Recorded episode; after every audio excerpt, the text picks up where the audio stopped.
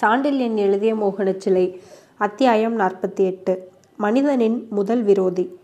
விஜயாலயன் மந்திராலோசனையை முடித்த மறுநாள் காலை பெரும்பிடுகு முத்தரையரின் உடல்நிலை முந்தைய தினங்களை விட சிறிது சீதோசன நிலை அடைந்திருந்தாலும் அவர் சற்றும் உணகாமலும் யாரையும் தம்மை தூக்க ஒத்தாசை களைக்காமலும் கட்டிலின் பக்கங்களை பிடித்துக்கொண்டு தாமே எழுந்துட்கார்ந்தார். அவருக்கு பணிவிடை செய்ய எதிரே கையில் ஒரு செம்பில் வெந்நீருடன் இன்னொரு கையில் ஆலங்கொச்சியுடனும் நின்றிருந்த இளவரசி தேவி முத்தரைய பூபதியின் கஷ்டத்தையும் நோயின் கடுமையையும் புரிந்து கொண்டாலும் அவருக்கு எந்த விதத்திலும் உதவ முன்வராமல் சிலையென நின்றிருந்தாள் முகத்தில் துன்பங்களை விரிய. அந்த கமல முகத்தில் விரிந்த வருத்த சாயலை கவனித்த பெரும்பிடுகர் லேசாக நகைத்தார். அத்தனை துன்பத்திலும் இந்த கிழவனை பார்த்து அனுதாபப்பட இந்த உலகத்தில் ஒரு ஜீவன் இருக்கிறது. என்று கூறினார் நகைப்பினூடே. தேவி தனது வளர்ப்பு தந்தையின் கையில் ஆலங்குச்சியை கொடுத்துவிட்டு சற்று எட்ட சாளரத்தில் இருந்த பித்தளை தட்டை எடுத்து வந்து அவருக்கு எதிராக பிடித்து கொண்டிருந்தாள். ஆனால் முத்தரைய பூபதி பல் துளக்க ஆலங்குச்சியை வாயில் வைத்து கடிக்கவில்லை. அதை கையில் பிடித்த வண்ணம் கேட்டார். தேவி ஏன் இப்படி பேசாமடந்தியாகி விட்டாய்? என்று. அதற்கும் அவள் பதில் சொல்லவில்லை. பாவம் என் மீது உனக்கு எத்தனை அனுதாபம்? என்று கூறி அவள் கையை பிடித்து இழுத்து தமது பக்கத்தில் உட்கார வைத்து கொண்டார்.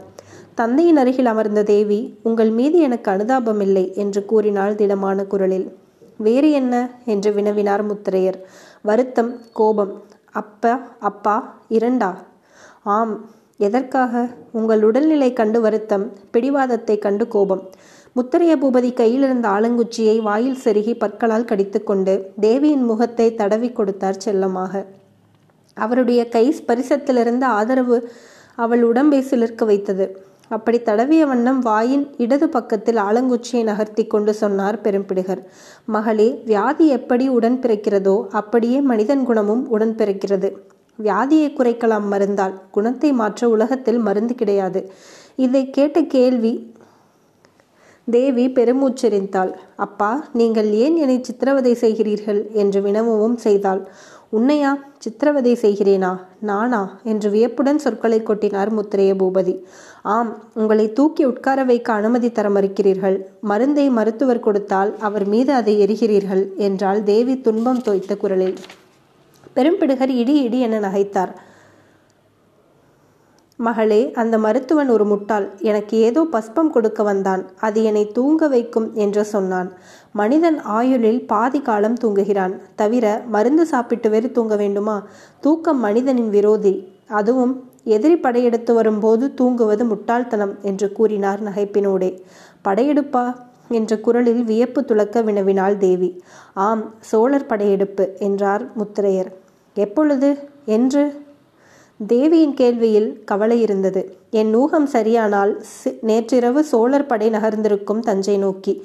முத்தரையர் குரலில் தெளிவும் நிதானமும் அலட்சியமும் கூட இருந்தன. அடுத்து அவர் ஏதும் பேசாமல் ஆலங்குச்சியால் வேகமாக பல் துளக்க முற்பட்டார். அத்தனை வயோதிகத்திலும் அவர் மனம் போலவே உறுதியுடன் இருந்த பற்களில் ஆலங்குச்சி கரகரவென்று ஒளியை எழுப்பிக் கொண்டு வேகமாக சென்றது. பிறகு தேவி கொடுத்த நீரால் வாயை கொப்பளித்தார். அவள் எதிரே நீட்டிய தட்டில் அவர் வாய் கொப்பளித்து முகம் கழுவி முடித்ததும் தேவி தனது முந்தானையாலேயே அவர் முகத்தை துடைத்தாள். பிறகு ஒரு குவளையில் பால் கொண்டு வந்து கொடுத்தாள். அது என்ன? பாலா? பெரும்பிடுகர் கேள்வியில் வெறுப்பும் கசப்பும் இருந்தன. ஆம் உங்கள் உடல் இருக்கும் நிலையில் வேறு என்ன கொடுக்க முடியும்? என்று கேட்டாள் தேவி. மதுவுக்கு என்ன? என்று வினவினார் பெரும்பிடுகர். காலையில் கொடுக்கக்கூடாதென உத்தரவு என்றார் தேவி. யார் உத்தரவு? கடுமையுடன் எழுந்தது பெரும்பிடுகர் கேள்வி. சிறிது தயங்கினாள் தேவி. மருத்துவர் உத்தரவு என்றால் சிறிது நேரம் கழித்து. அவன் வரட்டும் அவன் தலையை திருகி விடுகிறேன் நான் உத்தரவிடுகிறேன் கொடு மதுவை நிரம்ப என்று உறக்க கூவினார் பெரும்பிடுகர். அவர் கூவியதை சிறிதும் அல லட்சியம் செய்யவில்லை தேவி. மது கொடுக்க முடியாது என்று திட்டமாக அறிவித்தாள். அத்துடன் பாலை குடியுங்கள் என்று உத்தரவும் இட்டாள். தேவி மகளே பால் வேண்டாம் மதுவை கொடு என்று குழந்தை போல் கெஞ்சினார் பெரும்பிடுகர். தேவியின் அஞ்சன விழிகளில் நீர் மல்கியது. இரண்டு துளிகள் கன்னங்களிலும் வழிந்து ஓடின. அரசுகளை நடுங்க வைத்த அந்த மகாவீரன் குழந்தை போல் தன்னிடம் கெஞ்சுவதை அவளால் தாங்க முடியவில்லை. அவள் கண்களில் நீர் தேங்கிய போதே கவனித்த முத்தரைய பூவதி அவர் அவள் கன்னங்களில் கண்ணீர் வழிந்தோடியதை பார்த்ததும் முரட்டுத்தனமாக பாலை கடகடவென்று குடித்தார். பிறகு தமது கைகளால் அவள் கண்களையும் கன்னங்களையும் துடைத்தார். மகளே இன்னும் இரண்டு நாளில் செந்தலையை ஆளப்போகிற பெண் கண்ணீர் விடக்கூடாது என்றார். அத்தனை துன்பத்திலும் புன்னகை கொட்டினாள் தேவி. செந்தலையை நான் ஆளப்போகிறேனா என்றாள் கேலி ஒழித்த குரலில். அவள் கேலியில் ஒழித்த கேள்வியில் ஒழித்த கேலியை கவனிக்க தவறியவில்லை பெரும்பிடுகர். இதில் கேலிக்கு இடமில்லை. பெண்கள் அரசாள்வது வரலாற்றில் புதிதல்ல என்று சுட்டிக்காட்டினார். இருக்கட்டும் இந்த அரசுக்கென்ன? பிள்ளை இல்லையா? பேரன் இல்லையா? என்று கேட்டாள் தேவி. பெரும்பிடுகர் சிறிது சிந்தித்தார். பேரன் இருக்குமிடம் தெரியவில்லை. எதிரியின் படை நகர்ந்து விட்டதை அறியாமல் பிள்ளை உறங்குகிறான். விழித்திருப்பவர்கள்தான் இந்த அரசை ஆள முடியும். ஓடாதிருப்பவன் தான் செந்தலையை காக்க முடியும் என்றார் பெரும்பிடுகர் அவர் சொற்களின் உண்மையை மனதில் துளிர்த்த பரிதாபத்தை புரிந்து கொண்டாள் தேவி. ஆகவே கேட்டாள் திரும்ப திரும்ப சோழர் படையெடுப்பை பற்றி சொல்கிறீர்களே அதை பற்றி அண்ணனுக்கு தெரியாமலா இருக்கும் என்று. தெரிந்தால் மாறன் தூங்க மாட்டான் என்றார் பெரும்பிடுகர் சோழர் படை நீண்ட நாளாகத்தான் போருக்கு சித்தமாயிருக்கிறது. நாம் தூங்கும் சமயத்தில் நகருகிறது. நேற்று விஜயாலயன் புறப்பட்டிருக்க வேண்டும் என்று திட்டமாக சொன்னார் பெரும்பிடுகர் அப்படியானால் இன்னும் நமக்கு செய்தி வராதிருக்குமா? தஞ்சைக்கும் உறையூருக்கும் மூன்று காத தூரம்தானே? எதிரிப்படை புறப்பட்டிருந்தால் இன்று மாலை செந்தலை முன்பு தோன்ற வேண்டுமே? என்று கேட்டாள் தேவி. உன் அண்ணன் மாறனாயிருந்தால் அப்படித்தான் செய்வான். ஆனால் சோழன் மிக அறிவாளி. நேராக இங்கு வரமாட்டான். படைகளை சுற்றி வளைத்து அழைத்து வருவான். ஒரு நாள் அழை கழித்து தஞ்சையில் தளம் அமைப்பான். பிறகு இந்த இடத்தில் பெரும்பிடுகர் பேச்சிருப்பாக சிரித்தார்.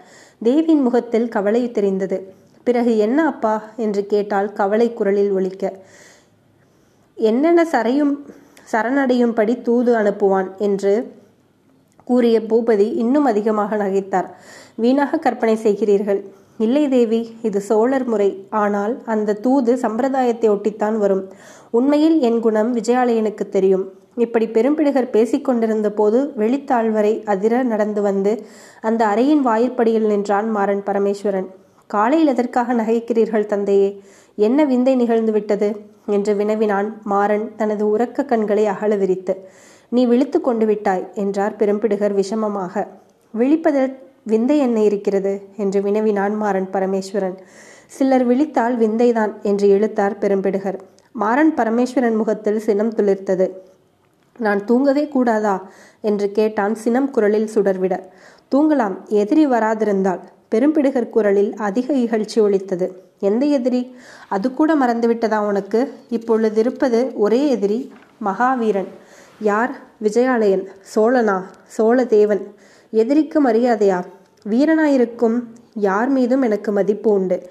இதை கேட்ட மாறன் பரமேஸ்வரன் சோழனை கண்டு நடுங்குகிறீர்கள் என்று கூறிக்கொண்டு தந்தையை நெருங்கினான். பெரும்பிடுகர் முகத்தில் இகழ்ச்சியின் சாயை பெரிதாக வியர்ந்தது. ஆம் நடுங்குகிறேன் என்றார் இகழ்ச்சியை குரலிலும் படரவிட்டு. எதற்காக நடுக்கம்? சோழன் இந்த செந்தலையை வெற்றி கொண்டால் நமக்கு தயவு காட்ட முன்வருவான். பிறர் காட்டும் தயவு எனக்கு வேப்பங்காய்.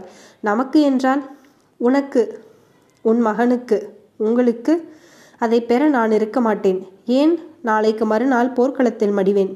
ஏது போர்க்களம்? மீண்டும் நகைத்தார் பெரும்பிடுகர் அந்த சமயத்தில் தூதன் ஒருவன் அவசரமாக வந்து முத்தரைய பூபதிக்கு தலைவணங்கி நேற்றிரவு சோழர் படை நகர்ந்து விட்டது என்று அறிவித்தான்.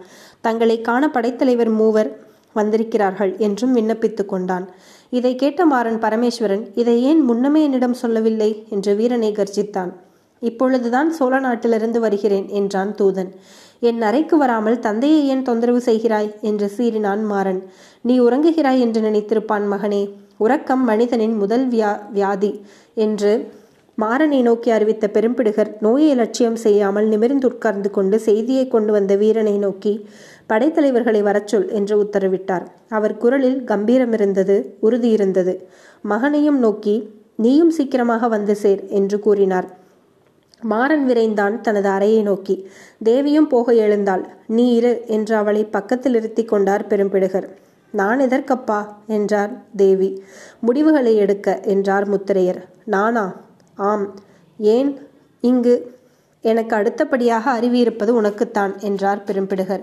தேவி மௌனம் சாதித்தாள். அவள் உள்ளத்தில் விவரிக்க இயலாத உணர்ச்சிகள் எழுந்து உலாவின.